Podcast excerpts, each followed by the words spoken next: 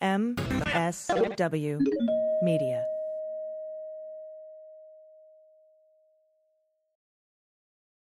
Hi, I'm Harry Litman, host of Talking Feds, a roundtable that brings together prominent figures from government law and journalism for a dynamic discussion of the most important topics of the day.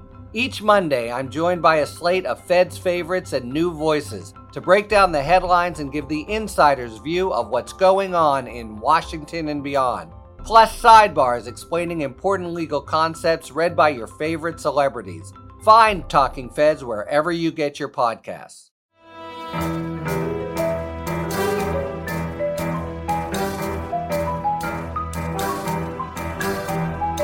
The rule of law is not just some lawyer's turn of phrase. It is the very foundation of our democracy. The essence of the rule of law is that like cases are treated alike. That there not be one rule for Democrats and another for Republicans, one rule for the powerful, another for the powerless, one rule for the rich, and another for the poor, or different rules depending upon one's race or ethnicity. To serve as Attorney General at this critical time is a calling I am honored and eager to answer. So yeah, now it's clean up on aisle forty-five time. And for a long while yet, it is going to be clean up on aisle forty-five. And everybody, welcome to episode eighteen of Clean Up on aisle forty-five. It is Wednesday, May nineteenth, and I am Andrew Torres. And I am Allison Gill. And uh, yes, A G, but I've been told I should start using my real name uh, by my handlers, so I am Allison Gill. uh, we have a big show today. Am I Am I a handler? No, I'm not. Anyway, sorry, go ahead. No. Didn't mean to interrupt. Here we are. We're we're eight seconds into the show, and I've screwed it up already. Please, keep going. Oh, I'm leaving it in. Uh, we have a big show today, including a breakdown of the plea agreement Um, the uh, magnanimous Joel Greenberg entered into today. Some information on multiple executive orders signed by the former guy and overturned by Biden this past week. We have the Supreme Court granting cert on a case that could jeopardize Roe v. Wade and the continued implosion of the Republican Party. But first, we should thank our new patrons. If you love this show, consider heading over to patreon.com slash aisle45pod. And pledge as little as a dollar an episode to get access to all sorts of goodies, including ad-free versions of this show, direct messages to both me and Andrew, patron hangouts. We're considering a karaoke get-together oh, yeah. next. um, all sorts of great swag. Uh, we, we're only at about eleven forty patrons, so we'd love to see that hit fifteen hundred or two thousand. That would be a great goal. And we know you're listening, and we love you. Yep. So this week we have four new patrons, uh, Ben Smith, thank you, Christina Hill, and two, I love this one, longtime listener but finally finished my P H D and can finally contribute until the government wants their money back at least. uh, maybe our longest name ever. Uh, and side note, yeah, look, if you're a student, if you're a single mom, single parent, whatever, if you're struggling, take care of you, take care of yours first, right? We'll be here, but if you can... you could probably throw us a buck. Go ahead, throw us a buck. But uh, thank you, longtime listener. Yes, thank you, and long name haver. And hey, it might just be worth the dollar to come up with a, a fun name. I, honestly, I, yeah. I, that, if, what good is your money if you can't spend it on fun stuff? Uh, and finally, thanks to Happy Birthday, Nikki. So. Oh. Happy birthday, Nikki. Happy birthday, Nikki. Woohoo. And now. On to our first segment today. Uh, it, it was a very interesting day in federal court. What what happened, Andrew? Yeah. So today in federal court, we the, the notice of this started to leak over the weekend, and uh, you and I giddily texted each other, knowing that we would be able to to record this Monday night. So today, federal court, former Seminole County tax collector and Matt Gaetz. Ally? Is that the word we're using now? Okay, all right. Matt Gaetz ally Joel Greenberg pled guilty to six of thirty-three criminal charges in exchange for providing, quote, substantial assistance, end of quote, to federal prosecutors.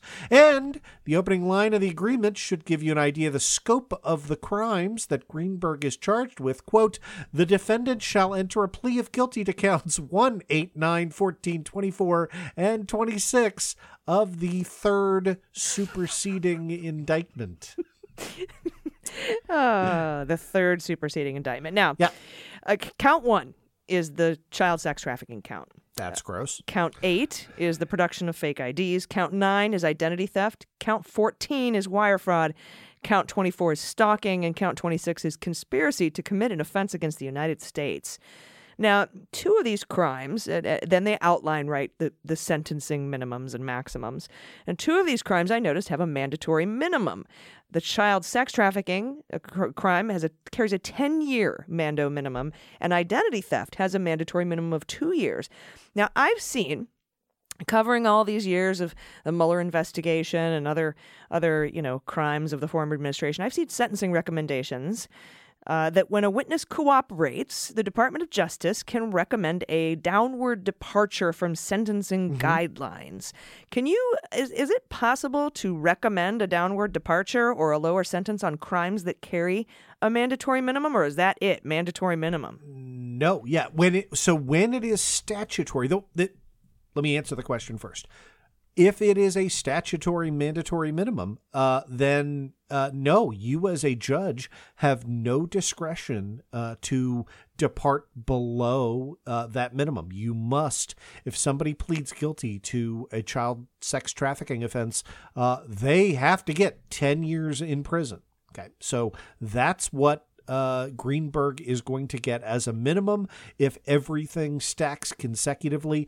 The way in which the sentencing guidelines work is that, um, you know, we've talked about this before. We've talked about this on O A. It, it's a matrix, right? You look at your offense history, you look at the offense level, and that gives a very, very constrained number of months Uh, that the judge, in which the judge can impose a sentence that is a guideline sentence. And then if the judge wants to depart from the guidelines, either up or down, uh, they have to write a long memo, right? They have to explain why they are departing uh, from the guidelines. And they have the, they have the right to do that. Uh, the Supreme Court has uh, has has uh, recently ruled that uh, the guidelines must be advisory. But when a federal criminal offense is statutory and it says it carries with it a ten-year mandatory minimum, Uh, that's ten years means ten years. So, so for example, with the with the Chauvin sentencing, which we were discussing in a previous show, and we talked about the aggravating factors, that's an upward departure, right, uh, from from the, the minimum sentence sentencing requirements based on ha- ha- you know whether or not he's ever committed a crime before. And the judge accepted four of those five recommended aggravating factors, uh, and he only didn't accept the last one because the last one actually caused the death. Yep. Uh, so that's sort of the kind of thing uh, that can have an impact on on sentencing. And so there could be aggravating factors here. There could be, uh, but there can be no downward departure. That's good to know. Well, you you could, if when you compute the final number, if the final number is, let's say, you know, twenty-three years, right, you could still have a downward departure. You just can't depart down more than the statutory mandatory minimum. Okay, right? So he's looking so, at twelve years, provided yep. this whole thing doesn't, but twelve well, years ten, minimum. Because because you could serve them con- con- concurrently. Oh, yep. right, right, you're yep. right. So yep. ten minimum, uh, right. because they could, yeah, subsume that two-year identity theft into there. Right. And that means that, and and because if he blows it up, it'll be way more than that. So it's it's baseline ten. Absolutely. And look, like it it means a lot when you plead guilty out of the gate to, you know, at least ten years in, uh, you know, federal prison, right? So let's take a look at some of the criminal behavior here, starting with the child sex trafficking. The plea agreement specifies uh, that Greenberg used four separate accounts, in- including his government credit card, because of course he did, to conduct more than one hundred fifty transactions totaling over seventy thousand dollars to pay women for commercial sex acts. It goes on to say that one of the persons that he paid to engage in commercial sex acts was a minor, quote, under the age of eighteen, when Greenberg paid her to engage in commercial sex acts with him and others, end of quote. Hmm. Yep. And others is very interesting. And uh, we'll talk about that in a minute, because I thought it was interesting that nobody else is really named in this. We don't see individual one. We don't see Matt Gaetz. We don't see Congressman one. We don't see anything like that. Uh, the, now, this document says Greenberg's payments involved facilities of interstate commerce, including a cell phone, which was used for text messages. And then they listed a whole array of dates that they texted back and forth. Uh, he texted back and forth with the minor, and Venmo payments to this minor, seven of them. Now, is, is using a cell phone, just using a cell phone to communicate, is that what bumps it into the trafficking yep. arena? Yep, that is exactly right. So, so remember that your federal courts are courts of limited jurisdiction, right? Um, your baseline crimes, right?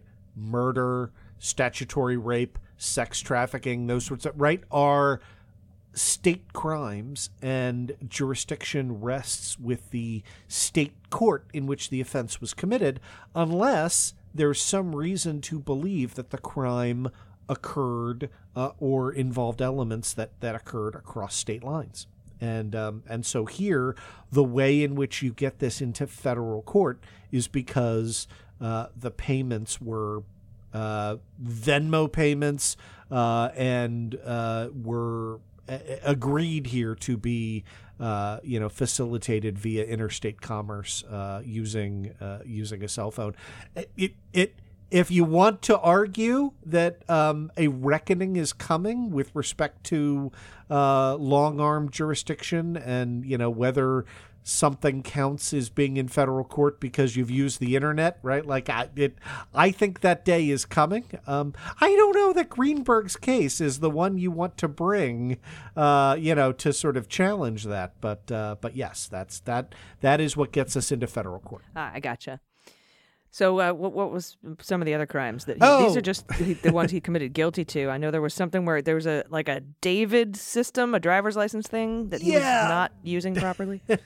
So uh, other stuff to which he pled guilty, he used the federal driver's license database to research his sexual partners. Uh, that's gross. Uh, that violates the Federal Driver's Privacy Protection Act.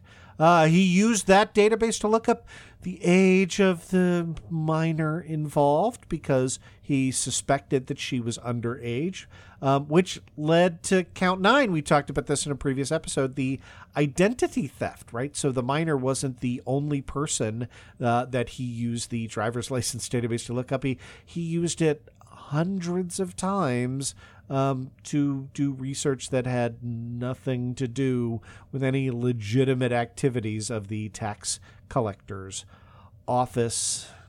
Yeah. Mm, yeah. That's one gross. Of those times. Yeah. It, and f- apparently he took somebody R Z who's just named R Z uh, and took all of, of that person's data to make himself a fake driver license with his photo and the other person's information. And apparently he made several fake I Ds that way. Yeah. Now they, they don't say what he used. I, I combed it. I couldn't find out what he used the fake I D for, for himself.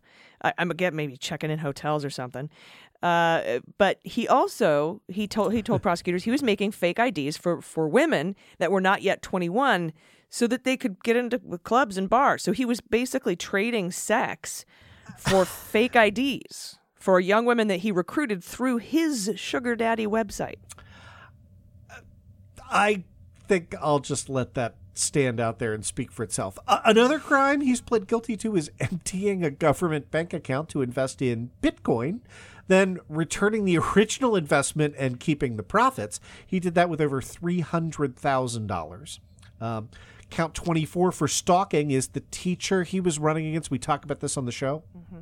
uh, where uh, he used the mail and computers to generate false accusations of pedophilia in an extreme example of projection. Um, you know, hacked into the the the, uh, the school's accounts to try and Uh, discredit the, the, the teacher. And finally, count twenty-six is the conspiracy charge, which was when he And again, I, I need to I need to emphasize this. After he'd already been indicted, decided to defraud the Small Business Association by taking a COVID relief loan for which he was not qualified. I, okay, good. Yeah, and Blood he had recruited normal. a few people in the S B A, the co-conspirators that he, he worked with. And here's a small detail uh, from. From the plea agreement, Greenberg told an associate inside the S B A he had no intention of using the funds for any type of legitimate business expenses because he had none, and then asked his co-conspirator, "How quickly can I blow it all on pussy?" That is in quotes in this court document. And I, I have to say, I've the, the court documents I've read over the past four years, Andrew, very wildly. Uh, but uh, so where I would maybe four years ago be surprised to see something like this, I am totally not. I, I have only been practicing law for twenty-five years as of today. And uh, that how quickly can I blow it all on pussy is the first I did. That's that's there's there's a first time for everything. Yeah. How quickly can I steal this taxpayer money intended for COVID relief for small businesses suffering and blow it all on pussy? Now, oh, this makes him, these details, these public details, make him a mm, less than desirable witness for the prosecution. So why cut a deal? So, look, whenever you are a prosecutor and you are thinking about the kinds of cases that you bring, like we've talked about this before, right? Like it, it at, at one end are the really, really easy choices to make, which is somebody low in the chain uh, who was just following orders, against whom a case would be difficult to make, uh, and you get them to plead to a lesser offense in order to go, you know, to to uh, implicate somebody further up the chain. Um, this is kind of the opposite of that, right? This is somebody who has pled guilty to very serious offenses, who is looking at very serious time. Um, the the standard plea agreement, as you quoted at the beginning, um, re- requires substantial assistance and cooperation. Um, so, uh, so there are two ways to read that, right? Like the first is um, to say uh, that th- th- this is a deal that a prosecutor has reached with a defendant who um, is is pleading guilty in the range to which you think you could reasonably convict them at trial, right? The second thing is, if you think this person is is useful in going up the chain to our buddy Matt Gaetz, um, is it is this person going to be a good witness? It depends on how you use him, right? Like a good prosecutor will front all of these things, right? Will will say, so it's true you did X, right? It's true you did Y. It's true you did Z. How, Mister Greenberg, can we believe anything that you were saying to us here today, right? And he will say, well, um, I, I, this is my level of genuine contrition. Uh, I am serving, you know, eleven years in a federal penitentiary.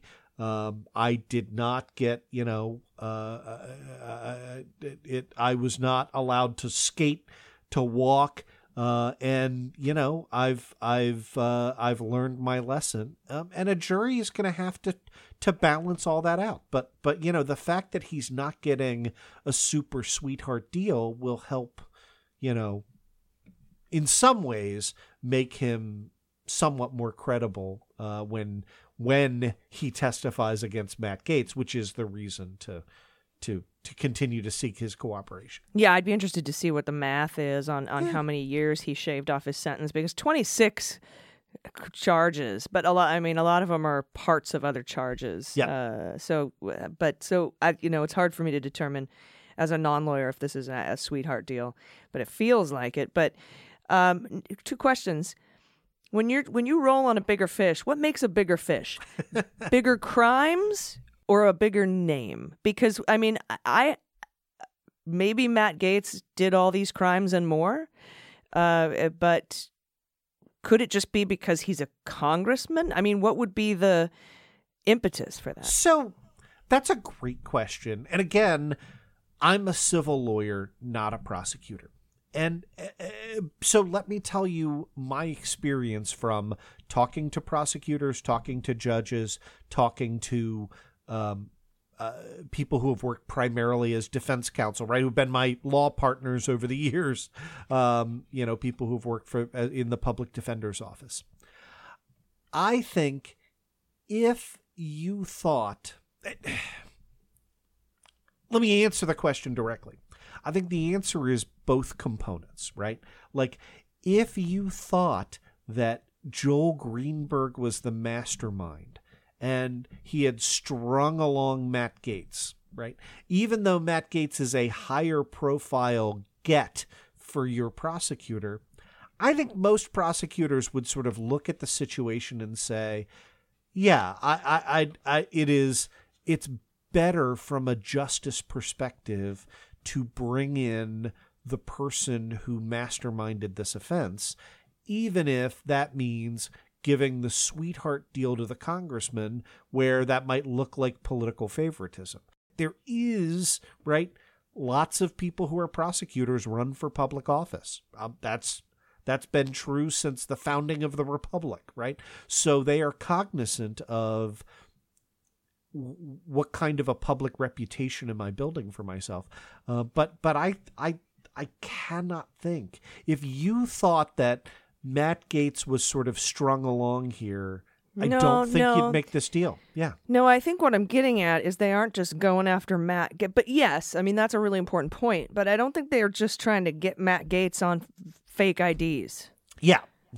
uh, what it, what it seems like the only viable reason to to to forgive twenty-six federal crimes is that they've got Matt Gaetz on child sex trafficking. Yeah. All right. Yeah. I, I I I think that inference is the right one to draw. Unless there's some other person we've never heard of that is, you know, that will that they drop a bombshell. But I, and... but I guess what I want to say is that, like, even a Democratic prosecutor would not cut a deal with no. the mastermind to roll on a higher profile defendant if you if you didn't think that the higher profile defendant was also more morally and legally culpable. Yeah, and uh, and I agree with that. I don't think anybody, especially a Democratic prosecutor, wouldn't do that. But um, a Republican might. Anyway, um, I'm just kidding, sort of. Uh, now, my final question before we go to break here. Does a cooperating witness have to testify?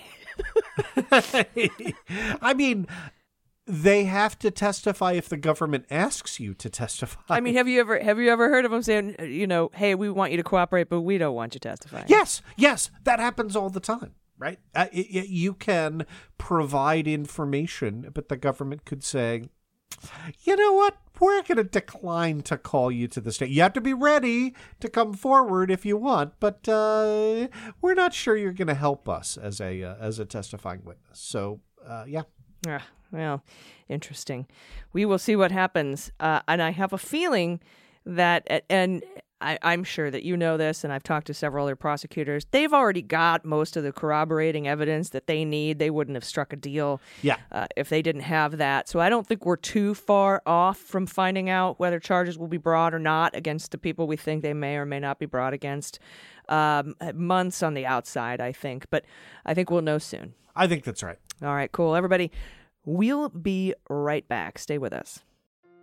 Hey everybody, it's A G, and today's episode of The Pod is brought to you by Magic Spoon. It is the best thing ever. It is super delicious cereal, but it's healthy for you, and it brings joy to your mornings or afternoons or dinner. Sometimes I have cereal for dinner, so just sue me.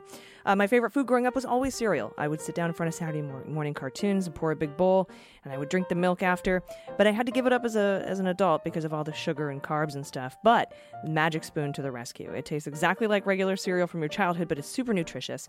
It magically has zero grams of sugar, sugar, thirteen to fourteen grams of protein, four net grams of carbs, and only one hundred forty calories per serving. It's keto-friendly and gluten-free, grain-free, soy-free, low-carb and G M O-free. And exciting news, Magic Spoon has released a super delicious new flavor, Birthday Cake.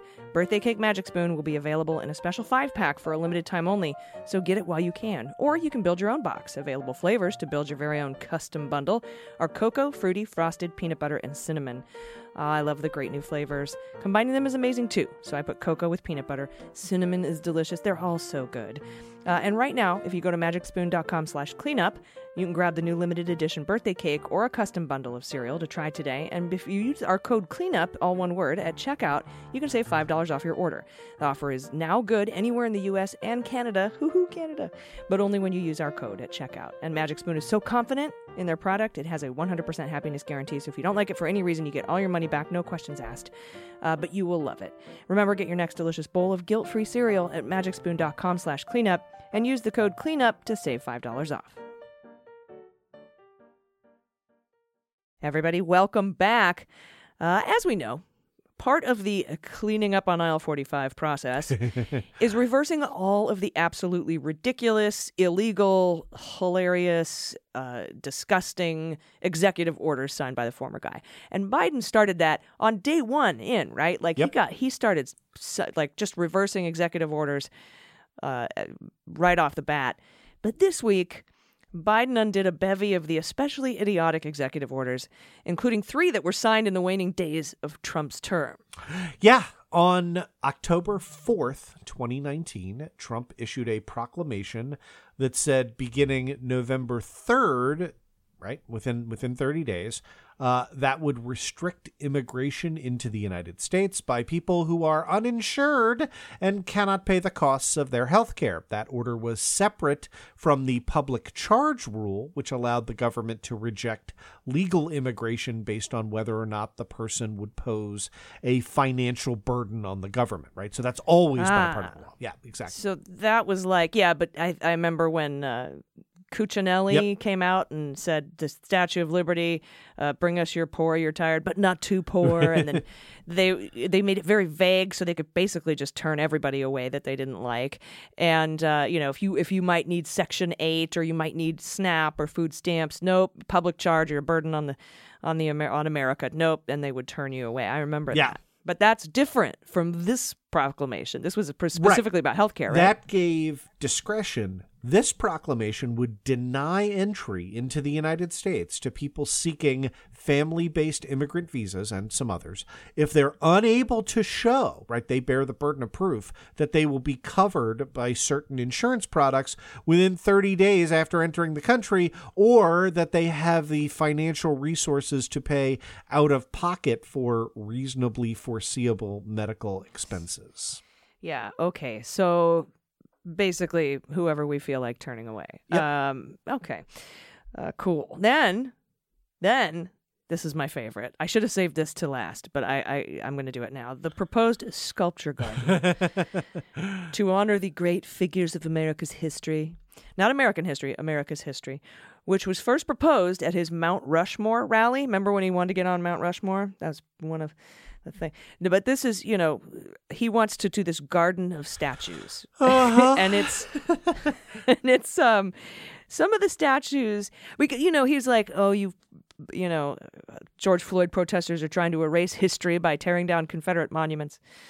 Uh but some of the statues that were supposed to be in this garden are uh, John Adams, Ansel Adams, and Samuel Adams, of course. Uh, fair. Uh, Neil Armstrong and Louis Armstrong. The also, also good, right?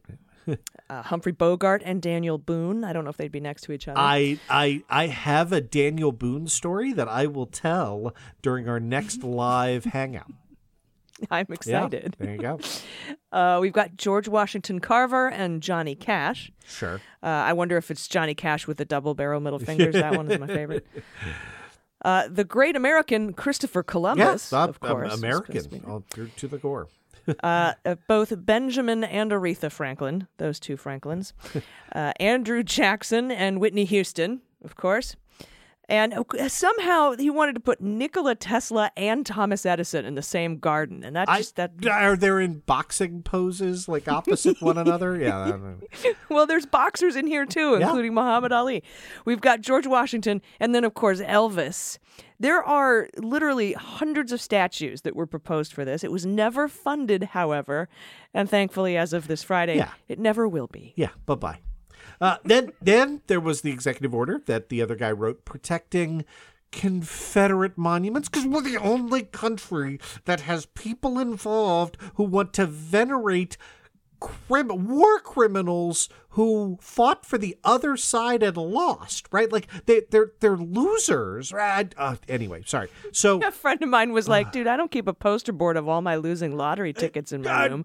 What are you doing? And, and if you bought each lottery ticket going, boy, if I hit the jackpot here, I'm going to spend it on slavery, yeah. right? Like, it's it's not that they're not just losers, right? right? They're, they're losers for a bad cause. Anyway, so order protecting Confederate monuments, which read, and I, I'm not going to try and do a Trump voice for this, but you can probably almost hear it in your head.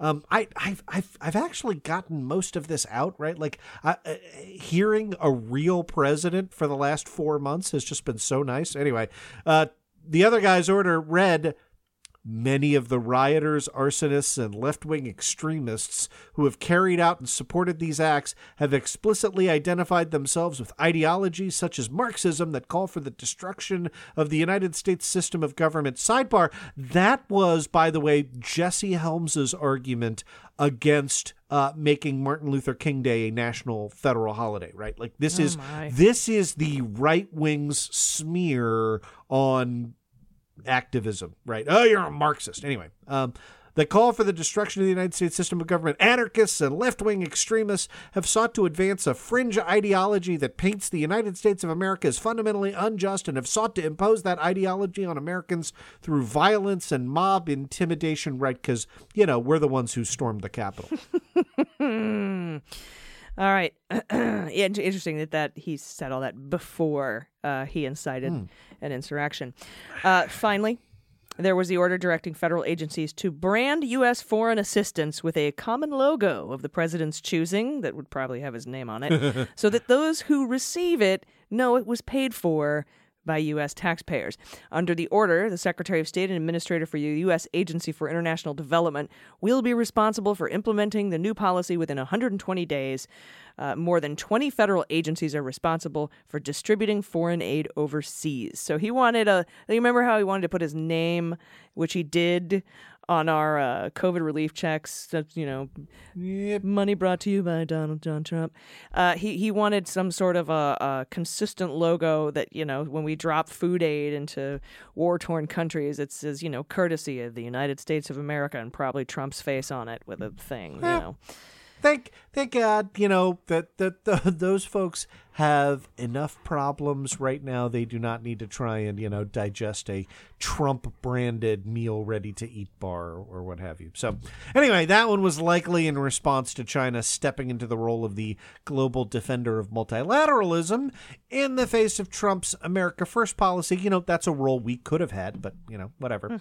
Uh, like... Many of his orders, this one was ignored because the rule would have had to have been implemented by the Biden administration. And uh, thankfully, we have a sane president who decided to nix that idea. Mm. And I know I said finally, but I have I have another one. Oh, uh, double finally. Yeah, this is the that was the penultimate. This is the ultimate. Actually, the statues are the ultimate, but this is this is the closer here. Biden killed Trump's executive order from last May, right around the time Twitter started labeling his tweets as misleading. Uh, he, so he signed this executive order that would have changed the legal protections for social media sites, which would be in conflict with a statute. Uh, this order was called Preventing Online Censorship, and it was centered around Section two thirty of the Communications Decency Act. What is Section two thirty? I think everybody might have an idea, but uh, let us know anyway. What is Section two thirty, and can how can you sign an executive order at just taking? Yeah, the... you you you can't. This was this was this was truly stupid. Just performative. So, uh, yeah. It it so nineteen ninety-six. Bill Clinton signed the Telecommunications Decency Act of nineteen ninety-six, and judging by the name, it did the thing that you would expect that it would do, right? Which was to try and make it easier in some ways to go after child pornography on the internet. That was the bugaboo back then in ninety-six. That's what the law was meant to do. Um, it also is, um, and, and again, like, you could have a sensible debate over Section two thirty. By the way, codified today, forty-seven U S C two thirty. You can look it up. Um, it, it, you could have a sensible debate over this. Uh, but, but basically, it's about how you allocate liability for defamation and other speech-related civil wrongs on the internet. And and essentially, like, the way to think about it is like the newspaper versus the bookstore version, right? So if if the New York Times, if I say, right, something horribly defamatory about you, right? I say, Uh, a- a- AG is a secret Trump supporter, uh, and she funnels, you know, millions of dollars to Donald Trump at Mar-a-Lago. If I say this on our show, right, um, you could sue Clean Up on Aisle forty-five, Aisle forty-five Productions, L L C, a Maryland Limited Liability Corporation. If, if I publish that in the New York Times, right, you could sue the New York Times for having published my statement, right? Because the New York Times exercises editorial control over the people who get to publish stuff. And like, right, like not just everybody gets to put stuff in the New York Times. And so you can hold the New York Times responsible for my statement once they r- repeat it. But now suppose I put it in a book, right? And the book is called The Secret Truth About A G That They Don't Want You to Know, right? And now that's sold in, you know, your finer bookstores worldwide. Not that there are too many bookstores anymore, but, you know, it's it's sold in Walden Books and, you know, Barnes and Noble and whatever. Um, you can't sue the bookstore because you pulled it off the shelf, right? The idea is they're too far downstream. They are not really the publisher of my defamatory statement. They just let you buy books there, right? They're they're too far removed. Right. And so, yeah, that happened, you know, when uh, Nunes tried to sue Devin Nunes's cow and Twitter. Uh, and and the first thing that was dropped was the Twitter part. You can't sue Twitter for what Devin Nunes's cow posts on Twitter. Now, he also turned out not to be able to sue the fake online cow, yeah, but uh, right. but that's exactly kind of, that's one of the examples. Oh, and did you see today, Andrew, that uh, it, it was just unsealed that that Bill Barr's Department of Justice impaneled a secret grand jury to help unmask the identity of Devin Nunes's mom on Twitter? Oh, it did. Yeah, the alt, yeah, oh, yeah. Uh, I alt I Nunes. did see that. Alt Nunes, right? Uh, it, it unbelievably corrupt. But yes, so all of this comes that you you are exactly right to pinpoint the Devin Nunes's cow, right? Uh, because the reason that Twitter was able to get out on a motion to dismiss comes from forty-seven U S C two thirty subsection C one. And it is literally one sentence long. Here's the sentence. No provider or user of an interactive computer service, put a pin in that, shall be treated as the publisher or speaker of any information provided by another information content provider. Okay. So now you might be thinking interactive computer service seems like a weird thing, right? Like, I know what an I S P is, right? That's who allows me onto the internet. What the hell is an interactive computer service? Well, again, you have to remember this was written in nineteen ninety-six. This was written in the era of A O L online C Ds being mailed throughout the country and, oh, get your thirty free hours by signing up, and the little, you know, screechy modem dial-up noise, right? Like, so an interactive computer service is an I S P, but it also includes large online providers of content like Facebook and Twitter. Yeah. And the case law is one hundred percent clear, right, that those social media sites count as interactive computer services for the purposes of Section two thirty. And what Section two thirty immunity does to them is it says, yeah, so um, if uh, we fail adequately to police whether there is defamation on Twitter, which, by the way, there is, uh, you can't, we're not the ones who published it. We're not responsible. We're not the New York Times. We're the bookstore. Yep. Right? Yep. And that's the way the law is now. And by the way, like, I, I, again, you have problems with Facebook and Twitter, so do I. Uh, I think I come down on the side of Section two thirty. Yeah, yeah. You can, you know, you're the... You're the Twitter, not the tweet. Uh, right. And so That's, I love that. I put that on a bumper sticker. A very weird legal bumper sticker that six people would understand, uh. but I love it. Uh, all right. Well, great. Thanks for going over that. So these have all been unfucked, all of these executive orders. And um, there, I'm sure there will be more and uh, more interesting things going on in this administration. Uh, we're going to find out uh, the, you know, pretty soon what Merrick Garland's decision is on the Bill Barr O L C memo that is supposed to be released to crew. Uh, that was, we were going to go over that today. However, that was given a continuance until May twenty-fourth. Don't freak out.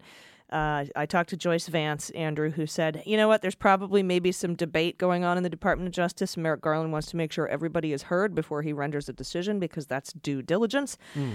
And uh, that's her best guess. Uh, we don't know what's going on behind the scenes, so I wouldn't make any assumptions about whether or not he has an appetite to move forward with accountability until maybe we see how he responds, which will be May twenty-fourth. If he needed more time, he would have asked for more time, so I don't think we'll see another extension. But that's what's going on with that. And then we've got a lot more to talk about, including uh, this uh, cert granted in uh-huh.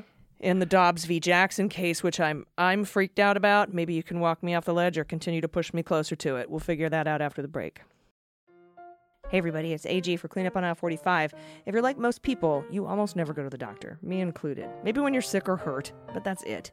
Well, there's a practical and affordable way now that you can take control of your health long-term and get that preventive care you need personalized from the comfort of your own home. It's called SteadyMD, and it's your personal doctor online. SteadyMD is telehealth done right.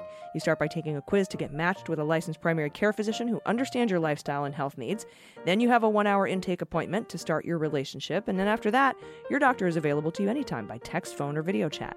And unlike other services, this isn't a random doctor on call. Each SteadyMD provider has a limited number of patients on their panel, so they have time to listen and give you personal attention. Uh, I found the quiz to be fun, super informative, very easy, uh, and I love my match, catered just to me. I felt immediately comfortable and confident in my primary care physician. SteadyMD can help you get and stay healthy, manage chronic conditions, and also, you know, concerns, reduce stress, lose weight, sleep better, feel better, boost your immunity, anything you're looking for. So skip the waiting room and the germs.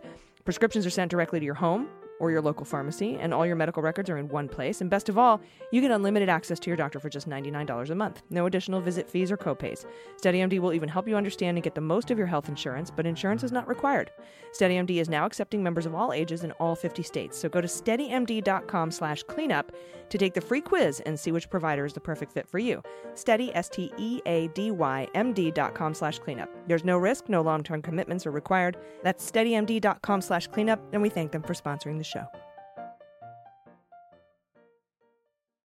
And welcome back, everybody. And as A G teased, uh, we are going to discuss the viability of Roe v. Wade under the Roberts Court. That's right. On Monday, the Supreme Court granted certiorari in a case called Dobbs v. Jackson Women's Health Organization, which news organizations are reporting as the case that could overturn Roe v. Wade. And I want to ask you a question, Andrew, because Ooh. I've we've I've been saying over and over again, as as these abortion laws come out, these ridiculous ones like, you know, you, it's you can't be heartbeat has to be heard, electrical pulses, like just the dumbest ones uh, that are easily overturned. And I was like, now they're waiting for the right one. They're waiting for the right one. And a lot of people feel like this is the the right one. So how hyperbolic is it to say it, they could overturn, at least in part, Roe v. Wade? Yeah. Uh, not at all.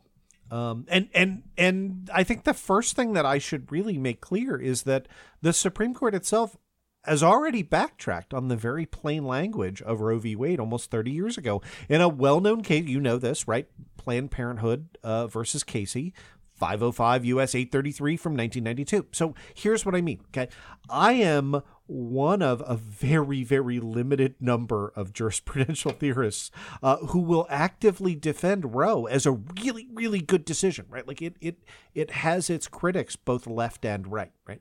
So in Roe, the Supreme Court, and this was a seven two decision, by the way, like not a controversial, not a close, not a five four, not a, you know, it could have gone, blah, blah, blah. seven two decision ruled that there were two important interests at stake, right? That's what makes hard cases in the Constitution.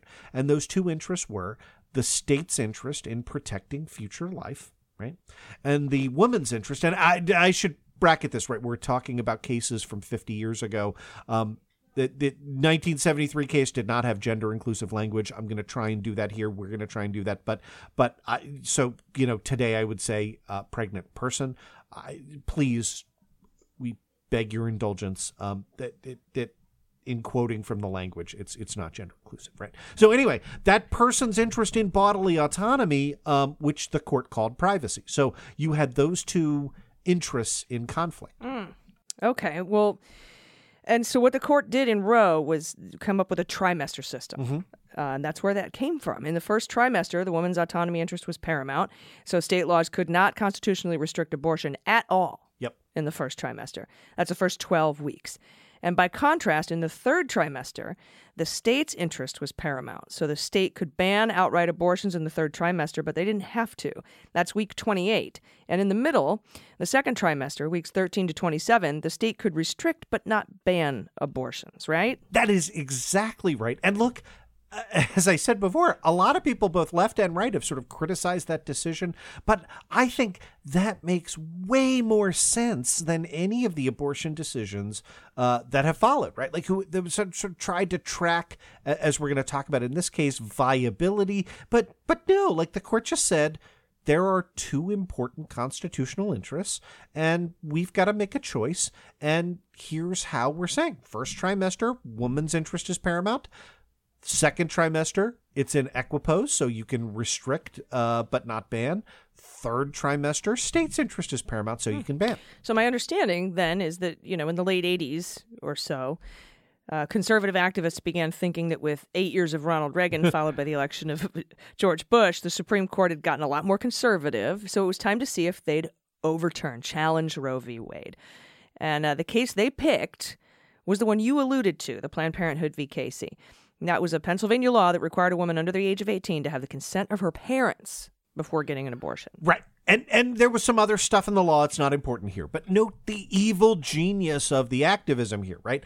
Pennsylvania's restriction said if you're under the age of eighteen, you have to get the consent of at least one of your parents at any stage of the abortion, right? So regardless of the trimester, right? So they mounted a two-pronged attack, and you saw this in the cert petition, right? The first was uh, a direct appeal to the Supreme Court to overturn Roe v. Wade and say that there is no liberty interest, there is no privacy interest of a pregnant person to not have to carry a pregnancy to term, right? And that states can just ban abortion outright from day one, period, right? That lost, thankfully. We're going to talk about that. But the second prong was to overturn the trimester system and say that states can restrict abortion even from day one through things like parental consent laws. Yeah, and that, that carried the day. Um, yep. the, the majority opinion was crafted by two moderate Republicans, Sandra Day O'Connor and Anthony Kennedy. Mm. And they reaffirmed that Roe was good law under a principle called stare decisis. And you're going to hear that word a lot over the next few months. Yes, you are. That Roe had been in effect for twenty years and deserved respect as precedent, even though O'Connor and Kennedy said they would have voted differently if they'd been in the court back in nineteen seventy-three. So even though these two conservative, more conservative, moderate conservative justices were like, I would, I wouldn't have voted for this in nineteen seventy-three, but it's been here for twenty years. Stare decisis, which in Latin means, you know, it's it's legal precedent. Yep. We it's let the decision done. stand. Yeah, that's exactly. Let right. the decision stand, uh, and that's hugely important, especially considering. And we'll talk about some of the we'll talk about some of the Justice Thomas musings that nobody fucking asked for about and how they and kind of relate to that that doctrine. Yep, yep, and and we will put a pin in that. So look, you described that exactly correctly. So, but but on the specific test, right? That they the Supreme Court actually upheld the the Pennsylvania restrictions on parental notification, and they got rid of the trimester system and they replaced it with a thing. And I and I cannot emphasize this strongly enough that Anthony Kennedy and Sandra Day O'Connor just made up. Right. So when you're talking to Uncle Frank and he's talking about, like, you know, how courts just make the laws and blah, blah, like they just made up this idea of a, quote, undue burden test. And the idea was because we have these two principles in conflict. Right. We've talked about that. The, the state's interest versus the, the pregnant person's interest. A state after the Planned Parenthood versus Casey decision may not place a, quote, undue burden on a woman's right to an abortion. And so for the nearly three decades since the Casey decision, pro-life activists have been pushing the boundaries as to what constitutes an undue burden, right? Because no, it doesn't look like some burdens are cool, right? Like the Supreme Court was, yeah, you can burden, you just can't, that burden can't be undue. Right. And what does that yeah. mean? That's up to Anthony Kennedy. Right. It, you know, like the, you have to wait twenty-four hours or you must have a, Uh, an actual uh, probing yep. ultrasound, ultrasound, or you have to have a funeral for your fetus, or you have to un- all undue burdens, right. right? So enter the state of fucking Mississippi. Uh, I I love you, Blue Mississippi. In March twenty eighteen, Miss- Mississippi enacted H B fifteen ten, which bans abortions after fifteen weeks. fifteen weeks. The act subjects abortion providers to severe penalties, including license suspension or revocation, and permits the Attorney General to enforce its provisions through actions on behalf of the State Department of Health or the State Board of Medical Licensure. And that's unconstitutional as hell. So Jackson Women's Health Organization immediately went to the courts to get an injunction preventing the law from going into effect, like you do. And they won at district court. Uh, and then Mississippi appealed. And then they won again in the Fifth Circuit. Super, super liberal circuit court, right? Fifth Circuit. Uh, but, yeah, no, Fifth Circuit is probably the most conservative circuit court in the country. They won there, too. They upheld that that decision by the lower court. These are mis- these are Mississippi courts, yeah. y'all. Yeah.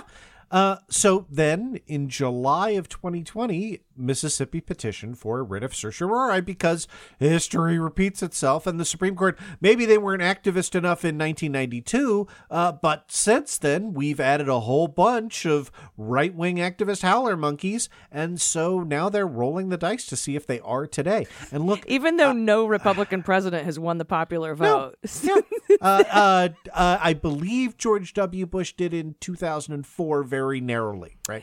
But, yeah, but yeah, okay, right, yeah. Right. But anyway, right. Your point stands, right?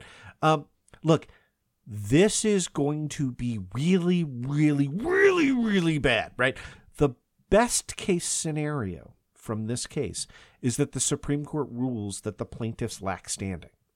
Um, and, and and here's what that means, right? To have standing means to have that, that you have an interest in the outcome of the litigation because courts don't render advisory opinions, right? So uh, think about this historically in Roe, right? Uh, Jane Roe, what we now know was uh, uh, uh, Norma McCorvey, right?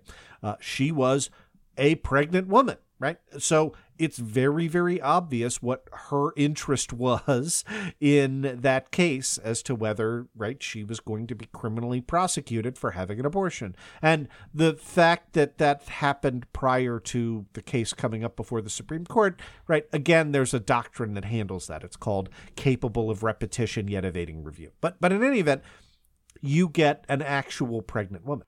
Right. So for, like, example, when Texas and seventeen others attorneys general wanted to sue to overturn the election results in four northern states, midwestern states, it was found that they didn't yeah, have standing exactly to do right. so. Exactly right. Uh, seems here they got stand. Yeah. And, and look, it has been clear for fifty years that an abortion provider like Planned Parenthood, right here it's Jackson's Women's Health Organization, but but we know who's in the crosshairs, right? Um, that they also have standing to sue. Um, and that's been, again, reaffirmed very recently uh, in the uh, the June Medical Services decision in Whole Women's Health versus Hellerstedt. Like, the law is super clear that as an abortion provider, you have standing as well because you're providing those services to women, and and you are potentially liable. Uh, you are also uh, engaged in activism for women's health, right? Um, This Supreme Court could uh, look at that doctrine and throw out the entire case and say, oh, this was only brought by a women's health organization and not by a woman who is herself pregnant, and so therefore you lack standing. Yeah, but that... Mm, yeah. Well, that's a very unlikely best case scenario, but that's the best case scenario. Yeah, that's the best case scenario because that would confine the holding of this case to only a procedural review, right? It would it would make it harder to bring challenges to abortion laws. That would be really bad. But at least it would leave some vestiges of, of Roe and, and Casey intact, right? So uh, the intermediate bad result. So the next worst bad result would be that the Supreme Court reaffirms that there is some uh, interest, some liberty or privacy interest uh, of a pregnant person um, in not carrying a, a fetus to term. Um, that would reaffirm the Planned Parenthood versus Casey undue burden test, but it would hold as a factual matter that states banning abortions at fifteen weeks does not constitute an undue burden as a matter of law. Now, that would be terrible, right? But keep in mind that in the queue behind us are states with bans as early as six weeks, right? And and and this hypothetical ruling would pave the way for, okay, well, fifteen is good. How about six, right? Um, th- this this is the question that's briefed, right? Remember, I told you to put a pin in the trimester viability uh, setup, right? Like, in nineteen seventy-three, the idea of viability, right, that that a fetus could uh, be extracted from a woman's womb and then uh, survive with massive medical intervention on its own, coincided roughly with the third trimester. Um, sh- not shockingly, in the fifty years since then, like, we've had a couple of weeks worth of medical advancement, right? So viability is like twenty-four weeks now, like super late second trimester, right? But but before the third, right? Um, and and it, what is briefed is uh, is the fact that this ban is a pre-viability ban at fifteen weeks. Does that make it violate uh, the constitutional rights as as set forth in Casey uh, because it restricts uh, a, a pregnant individual's rights pre-viability? But um well, I mean, they could they could decide that, you know, they could uphold the undue burden and state that, and say that the state doesn't have the right. Yeah, that they could, but that's not going to happen. yeah, I know. Uh, all right. So, well, the six week stuff. I mean, six weeks is stupid. You don't even know if you're pregnant. Yeah. Six weeks, uh, and that's not the worst case. No. Um, I mean, let me let me guess here. Worst case is that the Supreme Court revisits the central proposition in Roe and says that there's no fundamental liberty interest, no right to privacy, right, as the court put it, for a pregnant person to make basic decisions about her body, including whether to have an abortion re- regardless of the date. So a state is free then at that point to ban abortion entirely. And, and, and could they do that? Yep. Just on this fifteen-week thing? It it so... it. The precise holding of this case would not necessarily apply uh, to any law other than the Mississippi law, right? Or something substantively identical, right? Which kicks in at fifteen weeks. So you would still be able to challenge the Arkansas ban at six weeks and some of those others. But That's the narrow holding. If the reasoning that the court uses to reach that holding is we decide as a Supreme Court that our articulation of a right to privacy inherent in the penumbra of the First, Fourth, Fifth, and Fourteenth Amendments with respect to fundamental bodily autonomy was incorrect, then the holding doesn't specifically validate abortions from day one, uh, but but it eliminates any justification for challenging those, right? And and that will be on the way. Um, and and I might even mention, I I don't think this is likely to happen. Like, that's the worst case scenario. There's a super worst case scenario, right? Um, the super worst case is which the Supreme Court holds that a fetus, right, and maybe a one-day-old blastocyst, right, is a person under the fourteenth Amendment, right? Um, I do not have the time on the show to explain that that is a completely insane belief to hold, that no responsible legal theorist holds that position, but I can tell you it has the votes of Alito, Thomas, and Amy Coney Barrett now. So, you know, if you're a fan of season five of The Handmaid's Tale, there, there you go. Season four was bad enough. Yeah. Uh, I'm, I mean, it was good. Yeah, it did, but uh, terrifying. Yeah, absolutely. Well, my beans are on the intermediately bad outcome, uh, honestly, where I think that they'll, and that's why I think they picked this case, so they could partly uphold Roe and then also destroy it at the same time. I, Do you know I, what I mean? I thought that until Barrett joined the court, right? Like, uh, to me, that, that seems like a Roberts approach, but uh, now, I mean, you have six justices on the Supreme Court that have written about abortion in terms that are uh, uh, not, you know, in, in terms that are like, you know, as as a moral evil. Right. And we've had Justice Thomas over the last however long writing just opinions for no reason. Yep. Uh, dissents, uh, for example, and trying to uh, do it. And I noticed the kinds of cases he chooses are are, are ways that liberals would would agree. Um, in, in not necessarily all the time, but, you know, sort of these magnanimous hero-like cases. We talked about this recently. He, there was a case where a woman tried to sue the military for her sexual assault, and there's an old fucking precedent. No, you can't sue the military, and uh, it got swatted down. Uh, but but here comes Thomas. Oh yeah, well, I think she should be able to sue the military, and uh, da, da, da, you know, basically going against this uh, stare decisis doctrine. Yep. He's done it over and over again, and it appears to me to be prep prepping the landing strip for for coming down on, on overturning settled law. And, yep. and and that's kind of the way that I saw it. Because, you know, I'm a military sexual assault survivor. I think the Supreme Court made the right decision when they said you cannot sue the military because there are other remedies.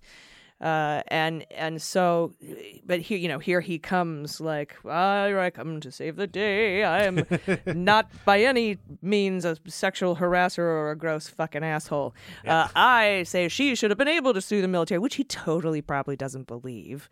He, you know, he's just, you know, he doesn't give a shit about the rights of, of survivors of sexual violence. Obviously. Uh, but, you know, here here he is trying to sort of pave the way, land the plane, as the wisp of a man Rod Rosenstein would say. Yeah. Um, I, I think you are dead on with respect to that. And so the the opinions that Thomas has written, and again, these are solo dissents, right, over and over again, um, it, it is, is Thomas's argument that stare decisis does not apply when the reasoning for that opinion was, quote, obviously incorrect. Okay. Now, think about it, right? I hear you snorting, and it's a good, it's a good snort. It's a welcome snort. You should be laughing derisively at that, because stare decisis can only apply when you think the reasoning for the prior case was obviously incorrect, right? Like, that was the whole point of going through the Anthony Kennedy, Sandra Day O'Connor. If you think the prior decision was right, you don't have to say, well, we'll respect this because it's a longstanding decision. No, you say it was right, right? The only time it matters is when you say, well, you know what, this was a close call, and I probably would have gone the other way, uh, but it's been the law for fifty years, um, and, and the tests that are laid down in Casey, by the way, are the proper tests for stare decisis, right? It is, um, has has the previous law proven unworkable? Has have the conditions so changed as to rob the prior law of its meaning? Those kinds of things, right? Yeah, and, no, and, we're not even and the, close. And the thing you should be thinking about in the back of your head is, right, sometimes we have to get rid of Supreme Court decisions, right? Brown versus Board of Education looked at Plessy v. Ferguson and said, you know what, when we said separate but equal is fine, that was really stupid, our bad. Uh, we're going to say, no, separate is inherently unequal. But you tackle it straight on and you say, this reasoning has proven to be Uh, rejected by the weight of history. And the idea that people have a fundamental right to control their bodily autonomy, to make decisions about parenting, di- about future autonomy, about whether to have a child, right? Like that, that has not proven unworkable. Like, we don't want to go back to a pre-Griswold versus Connecticut where states can ban the sale of contraceptives, um, because we believe that, like, this is a free country. It's and not you, even you, close you to meeting any yeah. of those burdens. Uh, no, it isn't. Anyway, I'm sorry. I'll stop. No, that's okay. Uh, I just wanted to get to our comings and goings oh, block. We're running out of time here.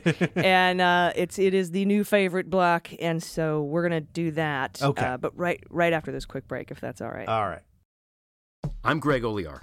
Four years ago, I stopped writing novels to report on the crimes of Donald Trump and his associates. In twenty eighteen, I wrote a best-selling book about it, Dirty Rubles. In twenty nineteen, I launched Prevail, a bi-weekly column about Trump and Putin. President Putin was extremely strong and powerful. Spies. Active measures, активные мероприятия in the language of the K G B. Mobsters. And uh, Donald Trump obviously does a lot of construction. And so many traitors. Over the last two years that I've been here, I've been accused of all different types of things, and uh, all of those things have turned out to be false. Alternative facts. I drank beer with my friends. Almost everyone did. Sometimes I had too many beers. Sometimes others did. I liked beer. Trump may be gone, but the damage he wrought will take years to fully understand. The best is yet to come! Join me and a revolving crew of contributors and guests as we try to make sense of it all. This is Prevail.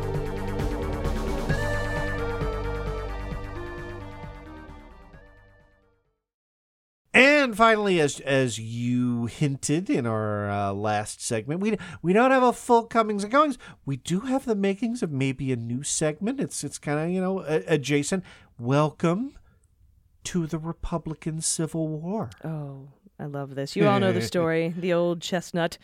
The House Republicans, who are, and I say this in my professional capacity, complete idiots, Uh, decided to remove Wyoming Representative Liz Cheney as the chairwoman of the Republican House Conference. That's a number three position in the House for Republicans. And they replaced her with thirty-six-year-old New York Congresswoman Elise Stefanik. And yes, the conventional wisdom you've heard is correct. According to five thirty-eight dot com, Stefanik voted with Trump sixty-five percent of the time from twenty eighteen to twenty twenty. Cheney voted with Trump ninety-three percent of the time. Uh, Stefanik is basically a quote-unquote liberal with a twist of insurrection. Yeah, I like that, right? It's, it's, it's a cocktail where you just squeeze it over the rim. But look, the key votes here are not in twenty eighteen to twenty twenty, but are in twenty twenty-one, in which Cheney voted A, to impeach Trump, and B, against objecting to the slates of electors from Pennsylvania and Arizona, because she knows a criminal when she sees one, and she's not a fucking lunatic. Well, she's not my favorite person. No. I want everyone to know no. before everyone, before I get all the emails about, you know, don't, she's not a hero. I know she's a terrible, terrible person. Yes. And watching terrible people fight with each other is one of my favorite things. So this move to remove Cheney. And again, we're talking about Liz Cheney from Wyoming, daughter of Dick Cheney. I'll shoot you in the face, Dick Cheney. Uh, who was basically Palpatine, Emperor Palpatine, yeah. was a uh, was a question about fealty to Trump. Yep. And Stefanik has it. She kissed the ring. Uh, Cheney wouldn't. Yep. Uh, Trump doesn't actually care about the results. After all, Stefanik herself voted against objecting to Arizona's electors on January sixth, although she did vote to object to Pennsylvania's electors on January seventh, you know, after the armed insurrection. So she's a garbage human. Yeah, yeah. So look, we have no idea how this is going to play out right now, right? It, it, it's, it's early. Is it possible that the Republican Party, a party that literally had no presidential platform in twenty twenty for the first time in its history, which includes the Civil War, right? Their, their platform was just, we like Trump, right? Remains in control of Trump and the Trumpite. That, that's possible, right? But look, it is also possible that career politicians, people like Liz Cheney, people who have been a Republican for two, three, four decades and didn't expect that a criminally insane game show host would come in and upset the balance of power, right? Like, it's possible that those people expected to ascend the ladder in a sensible way, and they're going to get together and collectively kind of vent their frustration and and bring the Republican Party to a point of reckoning. I mean, we we just don't know. That could be. Yeah, I mean, we got a letter signed by one hundred top Republicans who want to start their own party to go against Trump. Cheney made the rounds on the Sunday talk shows this weekend, appearing yep. on uh, This Week with Stephanopoulos. She said the decision to replace her in leadership with Stefanik was, quote, dangerous. And she added, I think that we have to recognize how quickly things can unravel. We have to recognize what it means for the nation to have a former president who has not conceded and who continues to suggest that our electoral system can't function, it cannot do the will of the people. Yeah, and, and, and look, it is painful to both of us to be here, to be complimenting a member of Dick Cheney's immediate family, okay? I'm not complimenting yeah. her. But seriously. I'm just reporting, I'm just reporting on, on the implosion I, of the Republican Party. But seriously, Republicans, listen to Liz Cheney, quote, I mean, you know, we've now seen the consequences. We've we've seen how far the president... President Trump was willing to go. We've seen not only his provocation of the attack, but his refusal to send help when it was needed, his refusal to immediately say stop, and that in and of itself, in my view, was a very clear violation of his oath and of his duty. Yeah, and I will say, while I do not praise her and she is not a hero and I would not put her on a pedestal, to stand alone where everybody hates you, your party, and the people, uh, uh, you know, on the other the other party, they all hate you, and you're just sort of just extricated yourself from, from the entire your whole life as a politician. You know, I have personally been in situations where I've stood up for what was right, and I got shit from all sides, uh, or you know, I tried to report something and uh, was, you know, just got shit from all sides. Right? That's a hard thing to do. It's it's hard for, like, when she was given that speech on the floor and the, and everybody was filing out except for Ken Buck, who stayed. Um, Ken Buck, interestingly, is the one who asked Mueller if he could if he could charge the president after he left office. Got a very surprising answer. But, you know, that is hard to do. Uh, I you know, but again, I, I don't hold her up on any on any pedestal. But it's not just Cheney. In Arizona, where the Republican legislature seriously engaged the cyber ninjas to recount the ballots, sharing the parking lot with probably uh, a, a better organization, the Crazy Times Carnival. Um, they were going to recount their ballots one at a time. Uh, we finally heard from a grown-up, Maricopa County Recorder Stephen Richer, who on Saturday called the Trump statement accusing the county of deleting the entire election voter database unhinged and called on other Republicans to stop the absolutely unfounded accusations. So we can't indulge these insane lies any longer as a party, as a state, as a country, he tweeted. And he gave a pretty powerful speech about it, too. Yeah. And and look, Richter was elected in twenty twenty-one, right? He defeated the Democratic incumbent. Um, he came in as the Arizona Senate, took possession of two point one million ballots from the twenty twenty election uh, and the Dominion voting machines, right? Dun, dun, dun. Yeah, for what was supposed to be a three-week hand recount of the presidential race, which was won by Joe Biden by a not particularly close margin. Anyway, uh, the ninjas uh, had to be shut down on Thursday. They've they've managed to get through about five hundred thousand ballots so far. Um, they plan to resume counting in about a week because they... They had rented out the Veterans Memorial Coliseum in Phoenix to do their recount, and it was previously rented out to various high schools in the Phoenix area to do their graduation ceremonies. Yeah, and, and they're already finding counting discrepancies. Uh, the Arizona State's the Arizona Secretary of State Hobbs is already like, you're already f- fucking lying. So, yeah. And Trump's statement here said in part that the entire database of Maricopa County in Arizona has been deleted. It was like strong bad in Homestar Runner. And he said, this is illegal. And the Arizona State Senate, who is leading the forensic audit, is up in arms. Now, Richer and the board say that the statement is just plain wrong. And in recent days, both he and the Republican who questioned Trump's loss, uh, Richer said, enough with the defamation, enough with the unfounded allegations. I came to this office com- competently, fairly, and lawfully uh, to administer the duties of the office, not to be accused by my own party of shredding ballots and deleting files for an election I didn't run. Enough. Uh, yeah. So, uh, so we're continuing to watch the Republican Civil War. Yeah, I should just call it the implosion. Let's hope. Yeah. All right. Well, that is our show. Thank you so much. Thanks to our four new patrons. If you want to become a patron, you know how to do it. Patreon.com slash aisle45pod. And thanks. Check out M S W Media. We are, this show is, is a proud member of the M S W Media Network, which is a collection of creator-owned podcasts that focus on news, justice, and politics. And I'm super excited that we're launching this month, and, and I hope you check it out at m s w media dot com.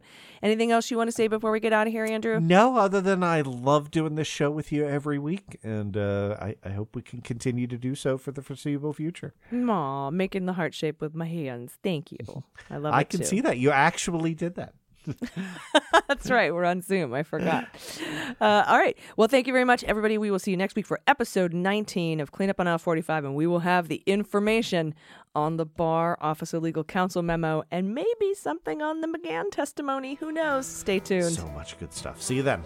Cleanup on Aisle forty-five is written and produced by Allison Gill and Andrew Torres and is engineered and edited by Mackenzie Mazzell and Starburns Audio. Fact-checking and research by Allison Gill and Andrew Torres with quality assurance and media by Muller, She Wrote, L L C. Branding, design, and logo by Starburns Audio and Joel Reeder with Moxie Design Studios, and our copy is written by Jesse Egan. Our music is written and recorded by Adam Orr and Christopher Hoffey, and our opening sequence was designed by Allison Gill and mixed by Mackenzie Mazzell and Starburns Audio. Follow us on Twitter at Aisle forty-five pod and listen wherever you get your podcasts.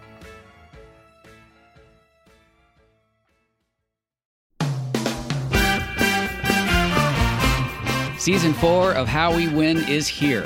For the past four years, we've been making history in critical elections all over the country. And last year, we made history again by expanding our majority in the Senate, eating election-denying Republicans in crucial state House races, and fighting back a non-existent red wave. But the MAGA Republicans who plotted and pardoned the attempted overthrow of our government now control the House, thanks to gerrymandered maps and repressive anti-voter laws. And the chaotic spectacle we've already seen shows us just how far they will go to seize power, dismantle our government, and take away our freedoms. So the official podcast of The Persistence is back with season four. There's so much more important work ahead of us to fight for equity, justice, and our very democracy itself. We'll take you behind the lines and inside the rooms where it happens with strategy and inspiration from progressive changemakers all over the country. And we'll dig deep into the weekly news that matters most and what you can do about it with messaging and communications expert, co-founder of Way to Win, and our new co-host, Jennifer Fernandez-Ancona. So join Steve and I every Wednesday for your weekly dose of inspiration, action, and hope. I'm Steve Pearson. And I'm Jennifer Fernandez-Ancona. And, and this, this is, is How We Win. Win.